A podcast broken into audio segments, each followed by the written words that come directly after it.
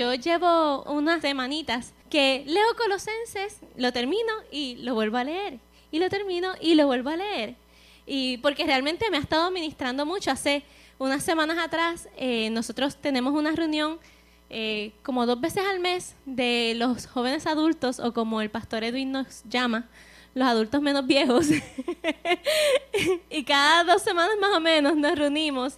Y las reuniones tienen distintos propósitos, a veces simplemente es un compartir y a veces eh, pues tiene como que el propósito de compartir la palabra del Señor. Y hay momentos donde lo que hacemos es que determinamos escoger como que un una porción de la Biblia, ya sea un libro de la Biblia o una porción de la Biblia, y lo que hacemos es que la anunciamos y previamente la gente la lee y ese día nos reunimos y discutimos lo que el Señor nos habló de ese libro de la Biblia o de esa porción de la Biblia. Y hace unas semanas nos reunimos y a mí me tocó compartirles de Colosenses. Y mientras lo estaba leyendo, literalmente yo decía, wow, eh, como lo tenía, lo estaba estudiando con un poco más de intencionalidad, ¿verdad? Yo decía, wow, de verdad que Colosenses me está ministrando tanto y por eso lo terminaba y lo volvía y lo leía y lo terminaba y lo volvía y lo leía. Así que cuando eh, el pastor me pidió hace unas semanas que compartiera, hace unas semanas, hace un tiempito atrás que compartiera con ustedes. Yo dije, pues voy a hablarles de lo que el Señor me ha estado hablando, ¿verdad? En este tiempo. Eh, eh, y entonces me ministraba mucho de Colosenses que eh, Pablo le está hablando y les está hablando de cómo ellos van a crecer y ser fortalecidos continuamente. eso es parte de los temas que él está hablando.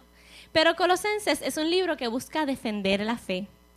Y pues ustedes saben que nosotros con el tema ese de apologética, pues cuando mientras yo lo leía decía, wow, siempre me gustaba, pero ahora con este enfoque, pues me gusta mucho más. ¿Por qué razón? Porque según los comentaristas, eh, la iglesia de Colosas se funda, ¿verdad? O se levanta.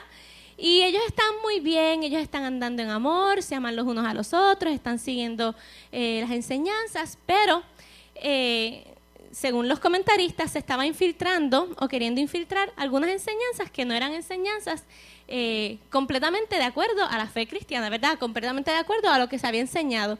Y, ¿verdad? No, hay, no están 100% de acuerdo en cuáles eran las enseñanzas necesariamente, pero sí eh, en que las enseñanzas estaban relacionadas a cosas como que cosas que ellos tenían que hacer, que si circuncidarse o que celebrar ciertas fiestas, cosas así, pero también que eran cosas que podían parecer inofensivas, ¿verdad?, a la fe cristiana, pero habían otras cosas que eran un poco más serias, como que Jesús no, era, no podía ser el Salvador, y pensamientos un poco más gnósticos y un poco más de que ellos necesitaban buscar un conocimiento mayor, ¿verdad?, para ser salvos.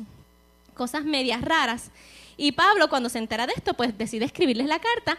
¿Para qué? Para defender lo que ellos han creído previamente, ¿verdad? Lo que se les ha enseñado. Así que mientras yo lo leía, yo estaba eh, súper impresionada y súper animada por esto que, Pablo les enseñaba. Porque en fin de cuentas, él lo que está haciendo es combatiendo estas creencias que se estaban intentando infiltrar eh, para eh, engañarlos de la fe que ellos habían creído. Y yo creo que algunos de estos consejos que Pablo les estaba dando a la iglesia de Colosas los podemos aplicar a nuestra iglesia hoy en Puerto Rico y en Occidente, en América. Porque el Señor nos está hablando, ustedes saben, como iglesia, de tantas cosas, de entrar a la tierra prometida. De hecho, nos está llevando a entrar a la tierra prometida. Y, pero la tierra prometida no es un lugar para gente fluctuante y no es un lugar para gente flacucha espiritualmente y no es un lugar para gente que no está dispuesta a enfocarse. Porque en la tierra prometida, todos sabemos un poco de la historia antiguo testamentaria, porque lo, han predicado mucho, hay gigantes, hay eh, guerras, hay, distracciones, hay tropiezos, hay retos, hay muchas cosas. Así que la tierra prometida es para una iglesia que decide enfocarse y es para una iglesia que decide entrar avanzando y es para una iglesia que decide tener éxito cuando entra. Pero no podemos ser fluctuantes. Y la iglesia de hoy día, no, solo, no, no hablando de nuestra iglesia necesariamente, sino la iglesia hoy día, está pasando por muchos retos, por muchas eh, muchas corrientes que quieren entrar. Y en medio de este llamado que Dios nos está haciendo, nosotros podemos encontrarnos con muchos retos. Y Dios está hablando de que va a cumplir su palabra, pero nosotros podemos estar viendo muchos retos, muchas cosas que quieren venir a desviar nuestra mirada o a engañarnos de lo que nosotros hemos creído. y por supuesto no estoy hablando de engaños tan tal vez tan obvios como el gnosticismo y esos pensamientos que se está hablando en Colosenses, porque, ¿verdad? Son, muy obvios, pero estoy hablando de también, aunque hay iglesias donde sí ha ocurrido eso, pero estoy hablando de esas cositas pequeñas que quieren venir a engañarnos y a distraernos y que sin notarlo son cosas que van en contra de la palabra de Dios y que nosotros vamos aceptando, como por ejemplo lo que, lo que papi estaba hablando ahorita, aceptamos que, que cosas que realmente no están en favor de la palabra de Dios y son esas cositas pequeñas que comenzamos a aceptar en nuestra mente, que comenzamos a aceptar en nuestra vida privada, eh, cosas en las que yo me enfoco en mi vida personal, en mi vida profesional, en mi vida como individuo. Así que la iglesia está pasando por tantos retos y tantas luchas que, al igual que la iglesia de Colosas, pueden querer venir a engañarnos. Así que estos consejos me parece que son pertinentes y por supuesto no voy a leer todos los consejos de Colosenses porque son muchos y nos tomaría mucho tiempo. Este, voy a enfocarme en, una, en un tema específico y es posible que si estuvieran en la reunión de los adultos menos viejos o los adultos jóvenes eh, lo hayan escuchado, pero eh, pues lo escuchamos otra vez. Y yo espero que sea de bendición para todos nosotros. Esta carta de Colosenses se podría dividir en tal vez dos partes. La primera, en la primera parte, Pablo está diciendo quién es Jesús y comienza a hablar de quién es Jesús y de lo que ha hecho Jesús por nosotros. Y la segunda parte básicamente es una lista de instrucciones de lo que la iglesia debe hacer en respuesta a la persona de Jesús y no solamente a la persona de Jesús, sino a lo que ha hecho Jesús, al sacrificio que Jesús ha hecho y a lo que ha hecho Jesús por nosotros, por su iglesia. Así que Pablo comienza a hablar de quién es Cristo y comienza a decir él es el principio, Él es el supremo, Él es el salvador, Él es la imagen visible del Dios invisible y comienza a dar muchas características de quién es Cristo. Y luego habla de todo lo que Él ha hecho por nosotros y dice, hizo la paz entre Dios y nosotros, vive en nosotros, fuimos resucitados en Él, anuló el acta de, los decretos que estaba en contra nuestra, nos dio vida con Él y yo asumo que eh, mientras la iglesia de Colosas estaba leyéndolo, se tenían que llenar de fe por leer todo esto, porque literalmente yo lo leí y yo decía, wow, Señor, tú has hecho todo esto. Literalmente es como que una cosa tras otra lo que, lo que Jesús ha hecho por nosotros y lo que el sacrificio de Jesús ha comprado por nosotros. Y eso nos, nos debe llenar de fe. Y eso lo estamos viendo en los primeros dos capítulos. Y entonces así como que a mediados del capítulo 2 les dice, y no se dejen engañar. Y en este capítulo 2, en el versículo 8, eh, podemos ir a Colosenses, capítulo 2, versículo 8. Yo se los estoy leyendo en una versión un poquito distinta, es la nueva traducción viviente. Dice, eh, Colosenses 2, 8. No permitan que nadie los atrape con filosofías huecas y disparates elocuentes que nacen del pensamiento humano y de los poderes espirituales de este mundo y no de Cristo. Pablo sigue diciendo que no nos dejemos engañar por las filosofías de este mundo y luego en el capítulo 2 sigue diciendo porque hemos muerto y hemos resucitado con Jesús. O sea que nosotros hemos conocido quién es Jesús, hemos conocido que es real, hemos conocido que es Salvador, hemos conocido todas esas cosas que dice Colosenses que Él ha hecho por nosotros. Y luego dice, así que no te dejes engañar, ya que has conocido, ya que has visto, no te dejes engañar. Y me encanta cómo termina ese capítulo 2 de Colosenses eh, Pablo les está diciendo que no se dejen engañar por todas estas cosas, ¿verdad? Todas estas cosas eh, que se están intentando infiltrar en la iglesia, porque ninguna de esas otras, ninguna de esas cosas puede ayudarlos con los deseos de la carne. En otras palabras, eh, todas esas cosas que se están intentando infiltrar no te van a ayudar con esos deseos de la carne, cosas malas, cosas no tan malitas que se están intentando infiltrar, lo que van a hacer es dominarte y no, y no vas a poder ser una persona espiritual, pero Él les advierte y nos advierte a nosotros, no te dejes engañar. Cuando no te dejes engañar por las corrientes de este mundo, que son todas esas ideas y todos esos conceptos que estaban, en el caso de, los colosenses, intentando infiltrarse, eh, él, él, nos advierte que no nos dejemos engañar porque todas esas cosas no nos pueden ayudar con la carne. Y entonces, si no te dejas engañar, la carne, uno, no te va a dominar, sino que el Espíritu es quien te va a dominar. Y ahora viene la instrucción que me encanta. Voy a recapitular. Uno, Pablo dice, no te dejes engañar. Luego les dice, entiende que el Evangelio completo es el único que tiene la capacidad de quitar los deseos de la carne y hacerte una persona espiritual. primera instrucción, luego de que está hablando de quién es Jesús y de todo lo que él ha hecho, les dice, no te dejes engañar. Se están intentando infiltrar todas estas cosas en la iglesia, no te dejes engañar por todas esas cosas. Luego les dice, entiende que el Evangelio completo, que Jesús, que lo que Él ha hecho es lo único que puede cambiar todos esos deseos y, y, hacerte una persona espiritual en lugar de una persona carnal. Mi paráfrasis, ¿verdad? Y lo tres, que es lo que, en lo que me quisiera enfocar un poquito hoy, es ¿cómo lo logras entonces? Vamos a ir a Colosenses 3. Y en esta instrucción, que es la tercera instrucción que, que yo, en la cual me quería enfocar, me encanta. En Colosenses 3, 1 al 3, nuevamente estoy usando esa misma versión, nueva traducción viviente, dice, ya que han sido resucitados a una nueva vida con Cristo, pongan la mira en las verdades del cielo, donde Cristo está sentado en el lugar de honor, a la derecha de Dios. Piensen en las cosas del cielo, no en las de la tierra, pues ustedes han muerto a esta vida y su verdadera vida está escondida con Cristo en Dios. Lo primero es ya que hemos resucitado y por supuesto Él está, él está dando por sentado que ya hemos muerto y hemos resucitado con Cristo. Si no, pues por supuesto estamos viviendo en engaño, pero ya esa primera parte, check. Hemos muerto y hemos resucitado. Y entonces, ¿qué nos toca hacer? Próxima instrucción, poner la mira en las cosas de arriba eso es lo que dice la Reina Valera. Pon la mira en las cosas de, arriba. Esta versión que yo estoy utilizando dice, piensa en las cosas del cielo, no en las de la tierra. Así que esto me habla de un cambio de mente y de un cambio de enfoque. Aunque la Reina Valera y algunas versiones dicen pon la mira, no se trata tanto de estar mirando, ¿verdad?, con tus ojos, sino que más que nada se trata de, de estar pensando. La palabra en el original es proneo y habla de ejercitar la mente de manera intensa. O sea, enfocándonos en las cosas del reino. Me voy a poner a ejercitarme en pensar. Es un ejercicio y habla de intencionalidad. No es algo que pasa por casualidad. De repente yo morí, resucité y me levanté y de repente ya pienso en las cosas del reino. No ocurre así, sino que es algo que debe ocurrir con intencionalidad. Una de las cosas, ¿verdad? Digo una de las cosas porque pueden haber muchísimas cosas que nos va a ayudar a ser una iglesia. Uno, que no se deja engañar. Y dos, que está viviendo una vida espiritual donde los deseos de la carne están muriendo y estamos permaneciendo en la verdad. Es esa.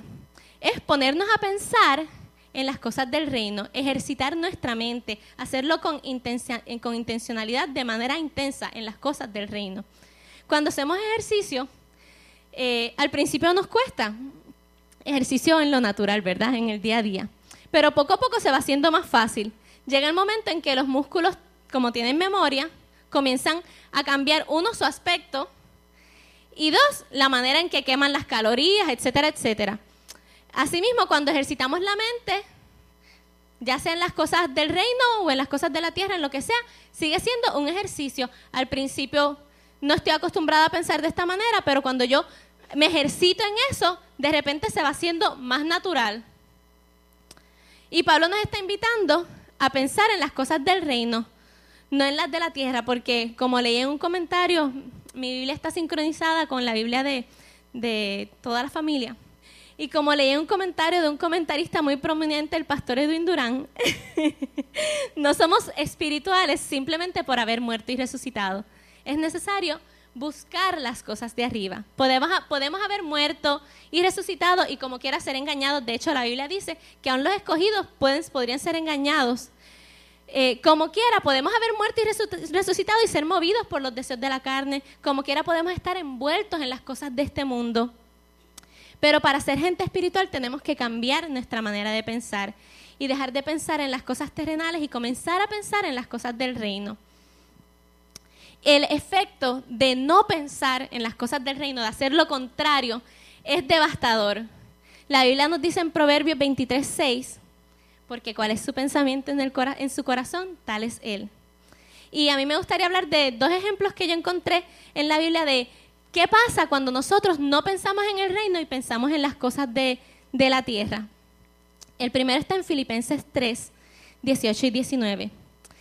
Y Pablo le está escribiendo a la gente de que lo imiten a él y luego le dicen, y no imiten a estas personas, ¿verdad? Y lo podemos ver en Filipenses 3, 18 y 19, dice, primero está hablando de que lo imiten a él y luego dice, eh, porque, ahí, porque por ahí andan muchos de los cuales os dije muchas veces, y ahora lo digo llorando, que son enemigos de la cruz, el fin de los cuales será perdición, cuyo Dios es el vientre y cuya gloria es su vergüenza, que solo piensan en lo terrenal. Y dije, wow, esta gente, que esta gente que está aquí, que solo piensa en lo terrenal, está unida a esa gente que son enemigos de la cruz. Y yo hice como que, oh, oh. Eh, cuando leí eso quedé bastante impresionada, así que vemos que el pensar únicamente en las cosas de la tierra nos aleja de la cruz, al nivel de que podría sernos enemigos de la cruz. Y en otra ocasión, el segundo ejemplo, estamos viendo a Pedro. De hecho, Jesús está hablando no con Pedro, está hablando con los discípulos. Y les está contando de que pronto eh, va a morir y va a resucitar y les está contando cómo va a ocurrir todo, ¿verdad? Y vemos en Mateo 16, 22 al 23, que ocurre esto. Entonces Pedro, tomándolo aparte, comenzó a reconvenirle diciendo, Señor, ten compasión de ti, en ninguna manera esto te acontezca. Pero él, Jesús, volviéndose, dijo a Pedro, quítate de delante de mí, Satanás me eres tropiezo porque no pones la mira en las cosas de Dios, sino en las de los hombres. Pedro con su comentario y con su mirada en ese momento estaba entorpeciendo o pudo haber entorpecido la obra de Jesús. Pedro en ese momento, por supuesto, como dice Jesús, no estaba poniendo las cosas, la mira en las cosas de Dios. Al tener en mente las cosas de la tierra en lugar de las cosas de Dios, Estamos pensando en las cosas primero que perecen fácilmente y que pasan fácilmente. Por consiguiente, estamos andando un poco menos cerca de la, de la cruz y definitivamente podemos estar entorpeciendo la obra de Dios en tu vida, en tu familia, en mi vida, en mi familia, en la iglesia. ¿Por qué? Porque no estamos enfocados en las cosas de arriba, no estamos pensando en las cosas del reino, sino enfocados en las cosas de la tierra. Definitivamente tenemos que cambiar nuestra manera de pensar. Gracias a Dios que Pedro, cambió su manera de pensar y nosotros estamos súper a tiempo para tornar nuestra manera de pensar y en lugar de pensar en las cosas terrenales, pensar en las cosas del reino. Tenemos que dejar de pensar en las cosas terrenales y enfocarnos en las cosas del reino. ¿No les ha pasado a mí? A cada rato me pasa. Bueno, intento que no me pase tanto, honestamente. A veces eh, hago mis ayunos de juegos y cosas así, pero a veces me pasa que estoy jugando Sudoku y me pasé de la cantidad de tiempo que debería jugar Sudoku o el juego que sea, yo juego Sudoku, eh, y de repente dije, pues ok, voy a dejarlo.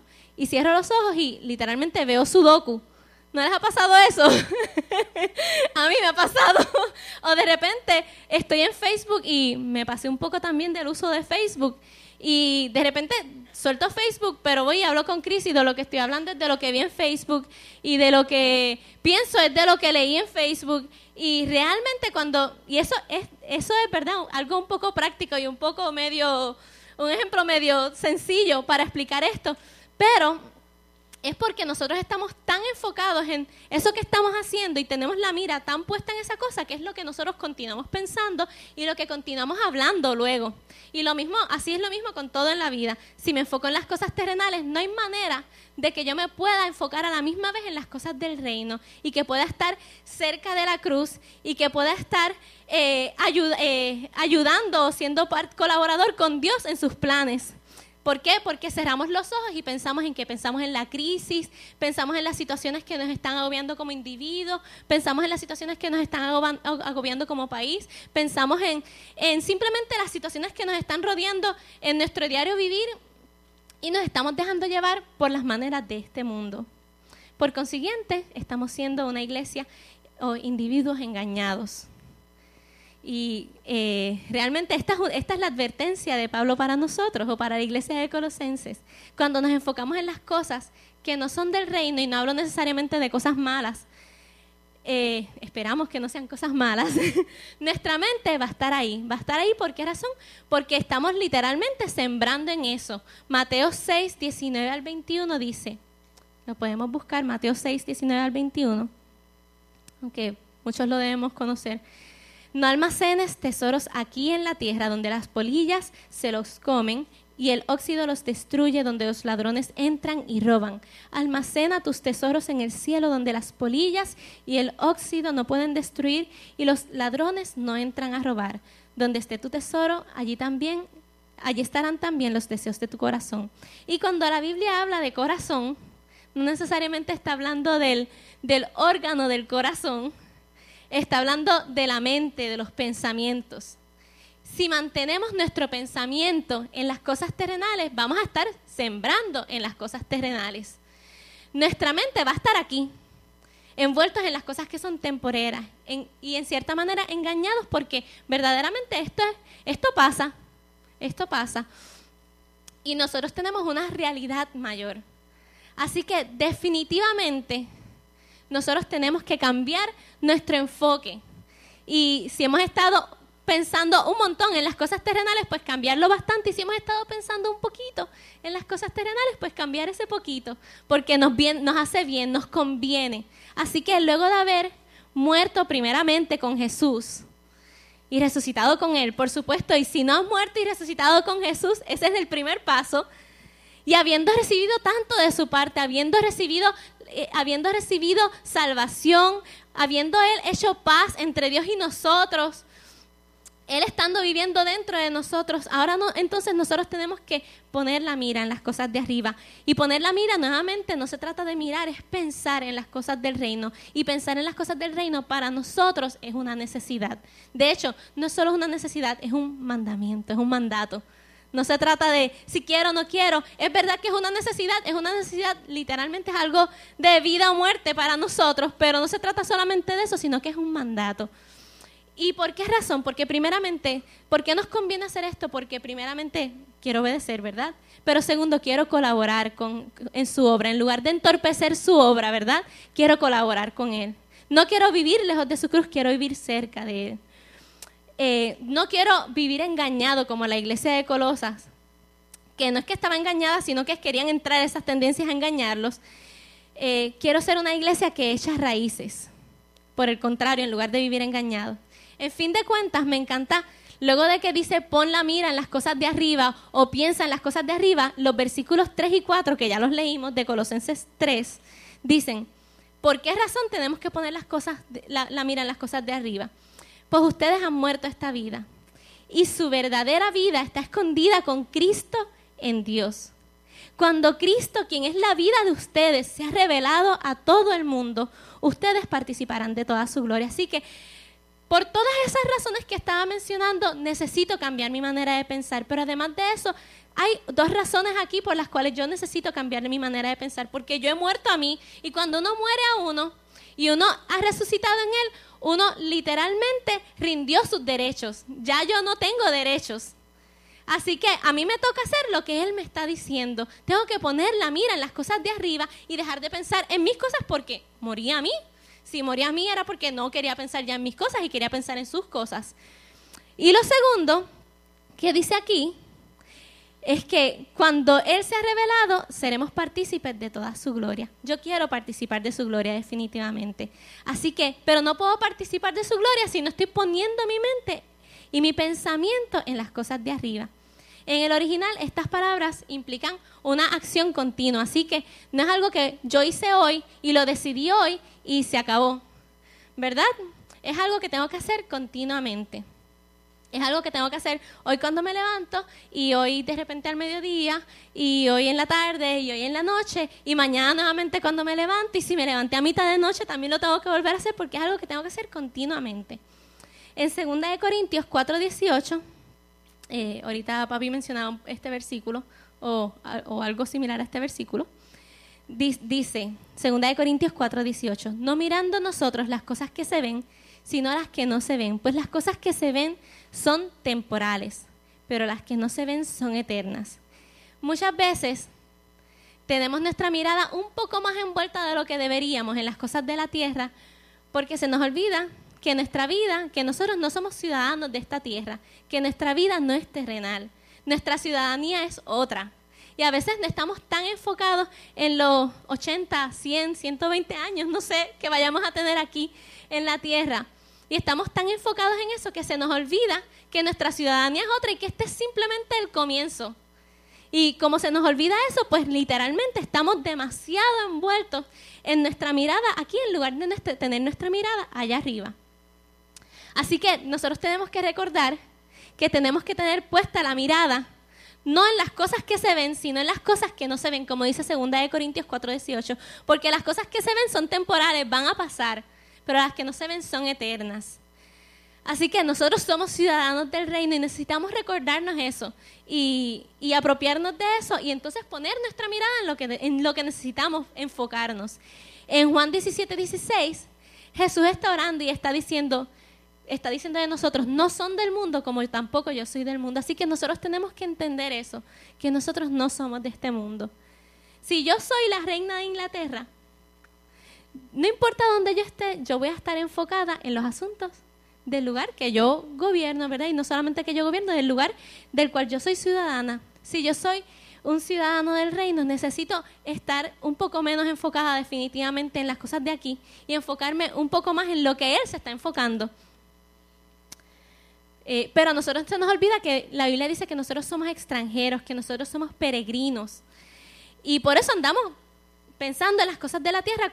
Pero cuando nosotros entendemos que no vivimos para nosotros, porque como dice Colosenses 3, hemos muerto y resucitado y seremos partícipes de su gloria, porque estamos enfocados, cuando estemos enfocados en Él, eso, e, eso va, va, a fluir y vamos a poder no ser engañados y vivir esa vida que Él está pidiendo que vivamos y que Él está diciendo que tenemos. Necesitamos entender que somos peregrinos y extranjeros, que andamos aquí, pero nuestra vida y nuestra herencia sobrepasan el tiempo que estamos en esta tierra. Y cuando yo entiendo esta realidad, entonces puedo poner la mira en las cosas de arriba, puedo poner la mira en las cosas del reino, porque las cosas de aquí parecen tan minúsculas, parecen porque realmente son el inicio, ¿verdad? Y este y realmente esto nos abre la vista y nos abre la perspectiva para entonces nosotros poder decir, ok, necesito enfocarme en las cosas del reino. ¿Y cómo yo me enfoco en las cosas del reino? ¿Cómo yo comienzo a pensar en las cosas del reino? Pues primeramente entendiendo que no soy de aquí, ¿verdad? Que soy extranjero, que soy peregrino. Pero cuando hablamos de pensar y de en qué yo tengo que pensar, no puedo obviar algo que todos conocemos en Filipenses 4.8. Eso es algo que eh, desde que desde ese tiempo donde yo estaba peleando mucho en mi cabeza es algo que papi le puso eh, el filtro y es algo que literalmente hay momentos donde yo digo, ¿por qué me siento un poco rara? Y de repente digo, déjame ver en qué estoy pensando. Es, porque verdaderamente cuando no estamos pensando en las cosas del reino y cuando estamos enfocados un montón en las cosas de este mundo, muchas veces es porque estamos filtrando las cosas incorrectamente. Pero, ¿cómo pienso en las cosas del reino? Pasando las cosas que nos llegan por este filtro. Por lo demás, hermanos, todo lo que es verdadero, todo lo honesto, todo lo justo, todo lo puro, todo lo amable, todo lo que es de buen nombre, si hay virtud alguna, si algo digno de alabanza, en esto pensad. Este es nuestro filtro, este es nuestro estándar. Pero lo vamos a lograr siempre y cuando tengamos una mentalidad de reino y siempre y cuando entendamos que no somos de este mundo. ¿Por qué razón? Porque si no somos, si entendemos eso, podemos entonces reenfocarnos. Pero si estamos enfocados en nuestros 80, 100, 120 años aquí en la tierra, pues no vamos a lograr verdaderamente filtrar las cosas correctamente. Así que tenemos lo vamos a lograr siempre y cuando entendemos, entendamos que no somos de este mundo. Si no entiendo que no soy de este mundo, las situaciones de este mundo me van a agobiar. Pero el entender que no soy de este mundo me produce una esperanza y me produce una expectativa de, de algo más, de que el Señor, uno, está en control y dos, de algo más, de que eh, eh, las, leves, las, leves tribulaciones son nada. Son, eh, están creando en nosotros un mayor peso de gloria. Al entender que no soy de este mundo, puedo tener mis ojos y mi pensamiento puestos en las cosas del reino y puestos en, puestos en Jesús. Y puedo utilizar mi filtro, Filipenses 4.8, correctamente. Así que, luego de haber primeramente muerto y resucitado con Jesús, habiendo recibido tanto de su parte, necesitamos poner la mira en las cosas de arriba. Pensar en las cosas del reino, como les decía ahorita, es una necesidad para nosotros. Literalmente es una necesidad. Solamente de esa manera vamos a lograr vivir vidas victoriosas verdaderamente y vidas que no están engañadas. al pensar en las cosas del reino, no será engañado por las corrientes de este mundo. ¿Por qué razón? Porque las corrientes de este mundo se quieren infiltrar y muchas veces estoy hablando no necesariamente de cosas muy graves, sino de cosas sencillas a veces, pero muchas veces literalmente se infiltran y yo estoy tan enfocada en esas cosas que verdaderamente quedo engañada. Eh, al pensar, al poner mi mira en las cosas de arriba, mi vida se va a arraigar en él. Eh, Colosenses 1.7 habla de que, tenemos, que podemos arraigar, que, que este mensaje es para que nuestras vidas puedan estar arraigadas y sobreedificadas en Él.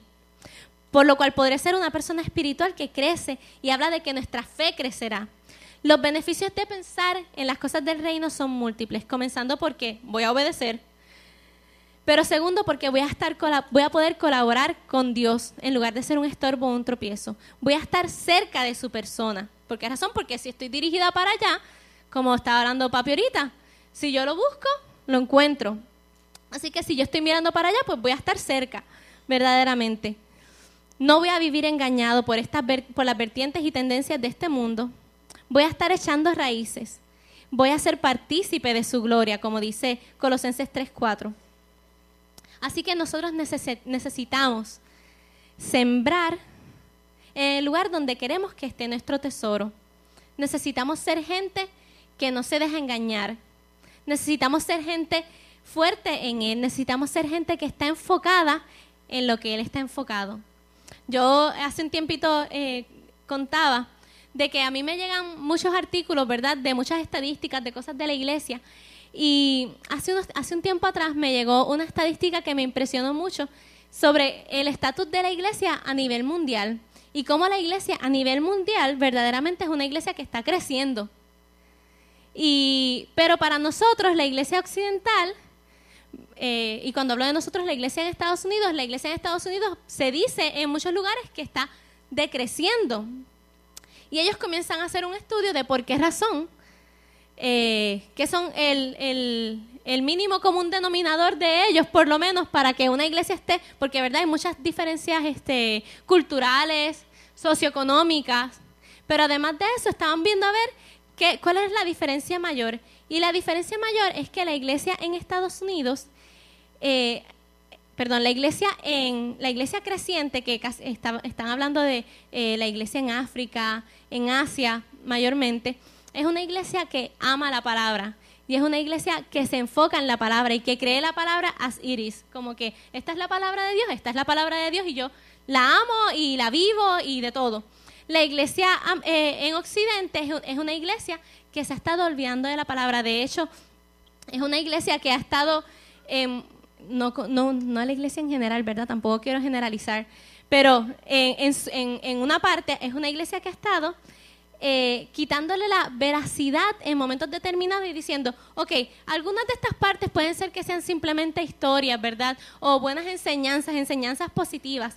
Y el, artículo, ¿verdad? No es algo que, que, yo estoy diciendo inventado por mí. El artículo decía que esta era la mayor diferencia que se encontraba en estas iglesias. La iglesia creciente es una iglesia que ama la palabra de Dios y que realmente está buscando la palabra de Dios y que está eh, enfocándose en la palabra de Dios versus la iglesia eh, eh, occidental que literalmente decía que un por ciento bien mínimo era el por ciento que leía la Biblia con frecuencia. Ni siquiera estamos hablando de, diariamente, sino la Biblia con frecuencia, ¿verdad? Decía que era un por ciento súper mínimo. Así que, por supuesto, cuando una iglesia eh, no se enfoca en la palabra de Dios, es una iglesia que puede ser engañada fácilmente. ¿Por qué razón? Porque no tengo la verdad para filtrar las cosas a través de todo lo que es verdadero, por ejemplo, y utilizar mi filtro correctamente. Así que nosotros tenemos que ser una iglesia, eso simplemente fue un ejemplo de cómo la iglesia está siendo en muchos momentos engañada. Mandaron a bajar un poco la velocidad. Eso simplemente es un ejemplo de cómo la iglesia en tantos momentos se permite ser engañada simplemente porque estamos omitiendo cosas que son básicas en la vida cristiana, como la lectura de la palabra, como poner la mira en las cosas de arriba. Y nosotros necesitamos ser una iglesia que decide ser una iglesia que no es engañada y una iglesia que decide enfocarse en las cosas de arriba y una iglesia que decide ser espiritual, ¿verdad? Donde la carne no nos domina. ¿Por qué razón? Porque hemos muerto, hemos resucitado con Cristo y estamos enfocados mirando las cosas de arriba. Así que tenemos que enfocarnos en los asuntos del reino. Si no, este mundo con sus sutilezas fácilmente nos va a envolver. Es natural porque si no me puedo enfocar en las cosas del reino, me estoy enfocando en las cosas de la tierra. Así que naturalmente este mundo con sus sutilezas me va, a, eh, me va a envolver y no estoy hablando nuevamente de las cosas grandes, estoy hablando de las cosas del diario vivir, pero podría ser de cosas más serias también. Pero literalmente el mundo nos va, nos va a comer, nos va a desenfocar de las cosas importantes como la oración, la búsqueda de Dios, la vida cristiana como individuos y como familia, el evangelismo, las cosas donde Dios expone su enfoque, la reunión con los santos, la vida eterna. Esas son las cosas en las cuales Dios pone su enfoque y nosotros tenemos que literalmente buscar las cosas de arriba, poner la mira en las cosas de arriba. No nos podemos correr el riesgo de vivir enfocados en las cosas de este mundo. Cuando nos, cuando nos corremos ese riesgo, literalmente estamos perdiendo. Así que, como Pablo le dice a la iglesia en Colosenses 2.7, arraíguense profundamente en Él y edifiquen toda la vida sobre Él entonces la fe de ustedes se fortalecerá en la verdad que se les enseñó y rebosarán de gratitud. Se los leo nuevamente. Arraíguense profundamente en Él y edifiquen toda la vida sobre Él. Entonces la fe de ustedes se fortalecerá en la verdad que se les enseñó y rebosarán de gratitud. Tenemos que verdaderamente enfocarnos en las cosas del reino y, eh, y buscar las cosas de arriba. Y nada, eso era lo que yo quería compartirles a ustedes. Dios les bendiga.